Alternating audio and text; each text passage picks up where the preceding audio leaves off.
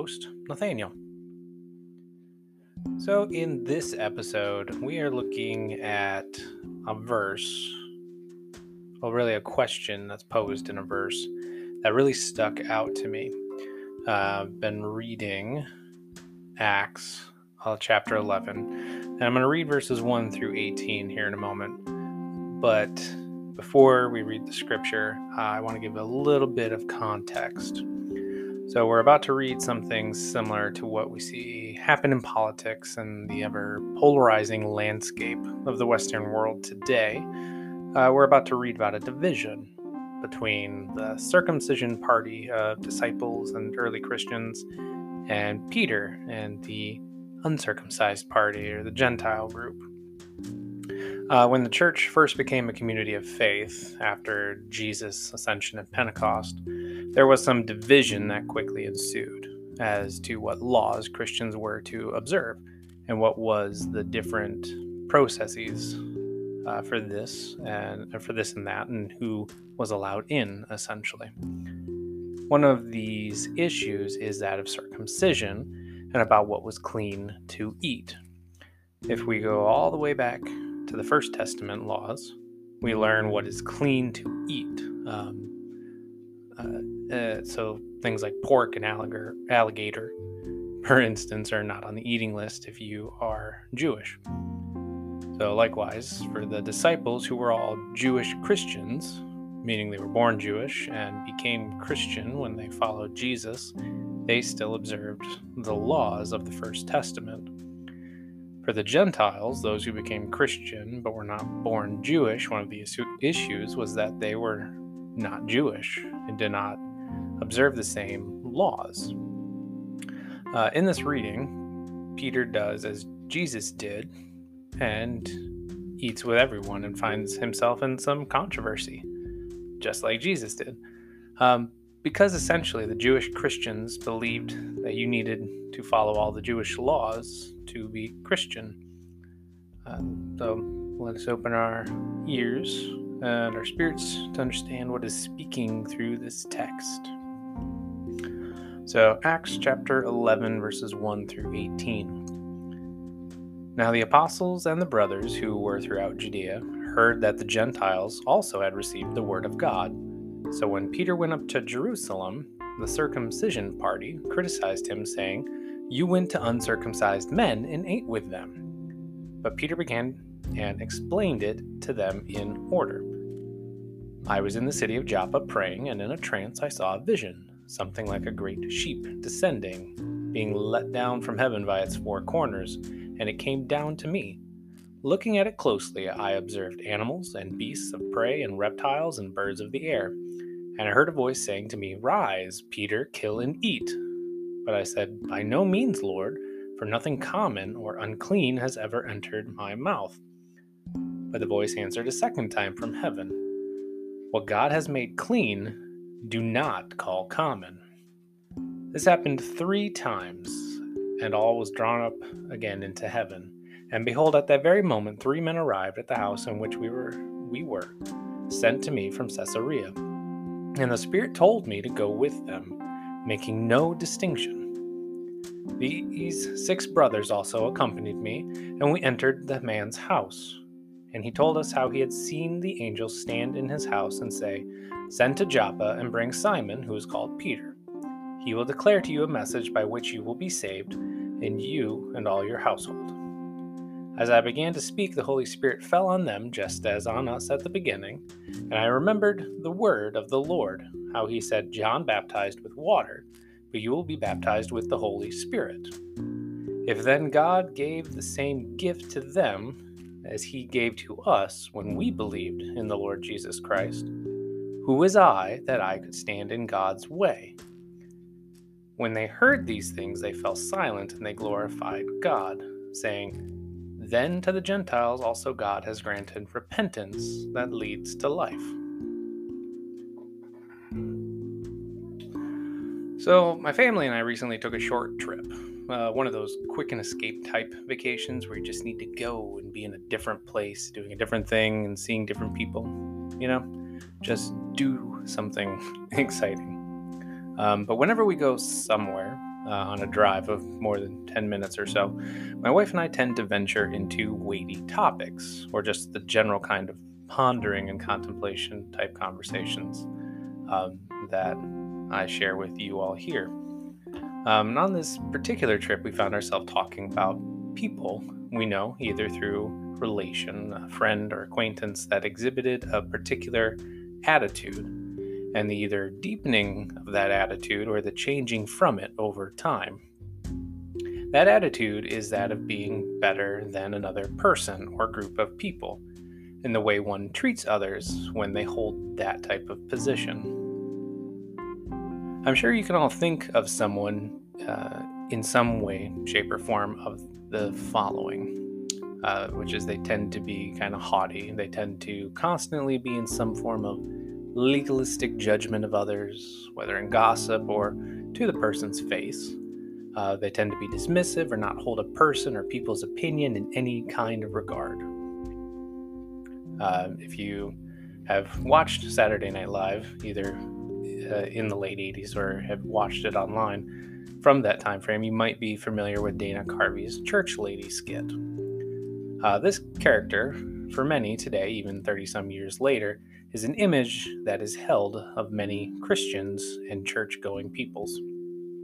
This character tended to always be engaged in some form of gossip, some form of judgmental or condes- uh, condescending commentary on others' actions, and anger at times if someone referred to the church lady's own faults. This attitude is what I imagine was that of some of the people in the scripture in Acts. Uh, for those Jewish born Christians, this was all new, but because Jesus was clear he did not come to abolish the law, but to fulfill it, that meant that of the 613 commandments in the First Testament, many were still to be observed. Paul, who also was a Jewish Christian, uh, who wrote uh, various parts of the Second Testament, lays out a lot of points for Christians on the laws. Uh, basically, throughout the book of Romans, Paul addresses this issue. Uh, in all actuality, the argument goes through several other parts of the Second Testament. And then, well into the fourth century, um, arguments around this still continue. Um, but we're not here this morning um, when I'm recording this or even this time in 2022, uh, to examine whether circumcision is a requirement for us who are Gentiles. Um, what I think is very important, we all have a clear grasp of, though, is where we stand in relation to where God is. So, what do I mean? I, I do not mean our juxtaposition in salvation or in sinful nature or anything like that. Where are you standing in relation to the gospel message? The living word of God. Uh, it is a word of love. Even the laws from centuries bygone of the Old Testament are, are, are built out of love. You know, take uh, the Sunday Sabbath, for instance. It was not made for God's self. God created Sabbath and the laws around Sabbaths for humankind to make sure we rest and take care of ourselves and creation. So, where do you stand in relation to God?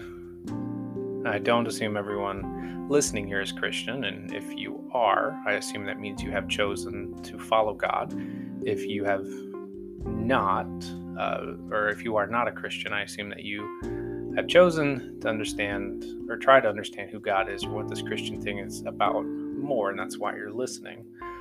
Whatever it is that you are, are you attempting in some manner to stand in the way of the gospel message? The gospel message is the triune God working in love through Christ to reach the whole of creation. So, in this reading in Acts, um, the circumcision party, the legalistic party, I would call it in some sense, um, the holier than thou party. Uh, this party was up in arms because they, the Jewish Christians, Those that had followed Jesus, a first century Jewish man through his ministry, death, and ascension, a resurrection and ascension, felt that there was an issue with continuing to take the message of Jesus to the whole of creation. I mean, not to be super critical, but that is what it was. Even though that is what was instructed in the Great Commission in Matthew and exhibited by Jesus in his ministry. Um, but Peter explains why he went to this place and what he had seen in a dream. Um, and God, through the Spirit, works in dreams a lot in the in the world in general, still today, but also in the Bible. Uh, we see it happen quite often. Peter explains how he felt this call and direction from God and Peter then explains how it was that the Spirit worked when he went where he was led and did as he was led to do. Those uh, these words above all leave a searing commentary on the action of those who in judgment would not go and eat with the Gentiles. And it's the verse that uh,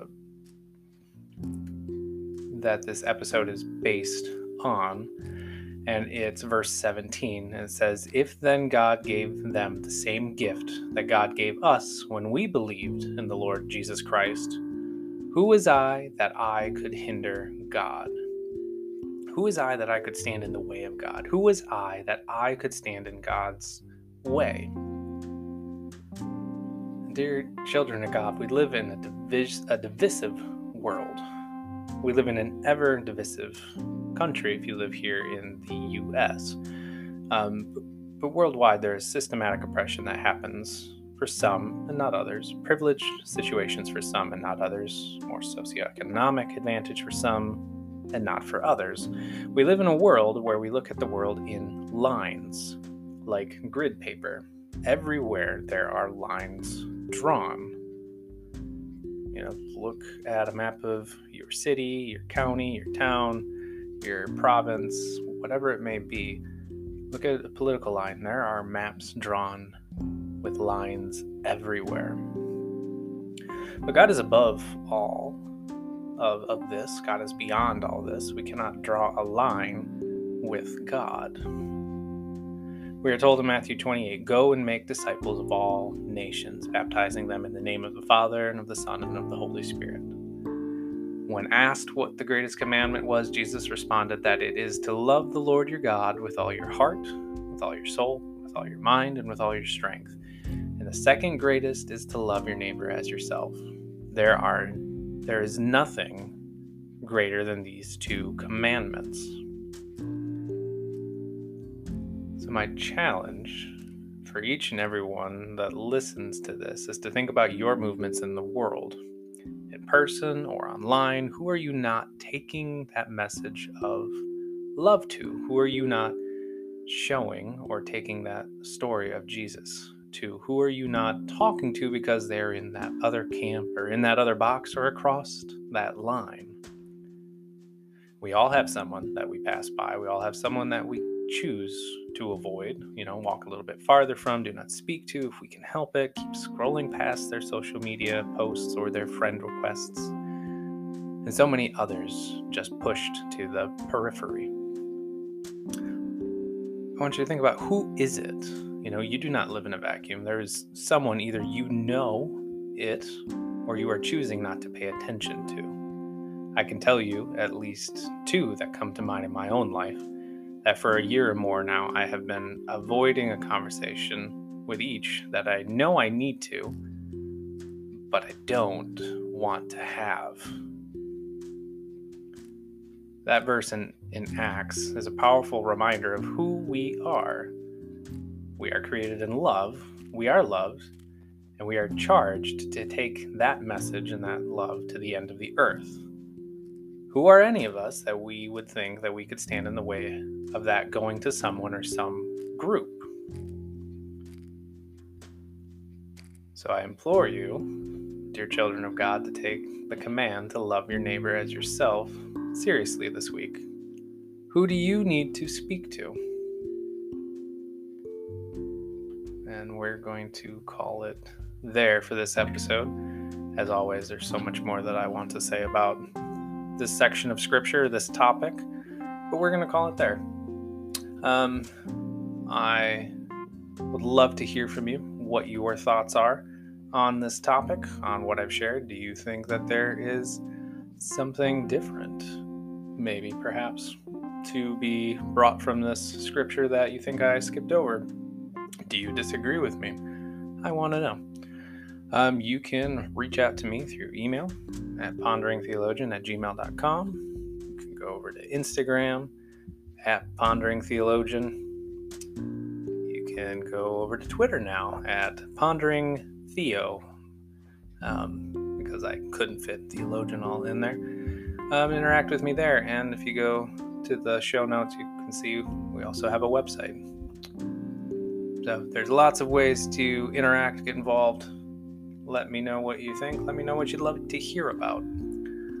As always, I hope you're doing well. Know that God loves you no matter what. There is nothing that you can do about that. And we'll see you in the next episode.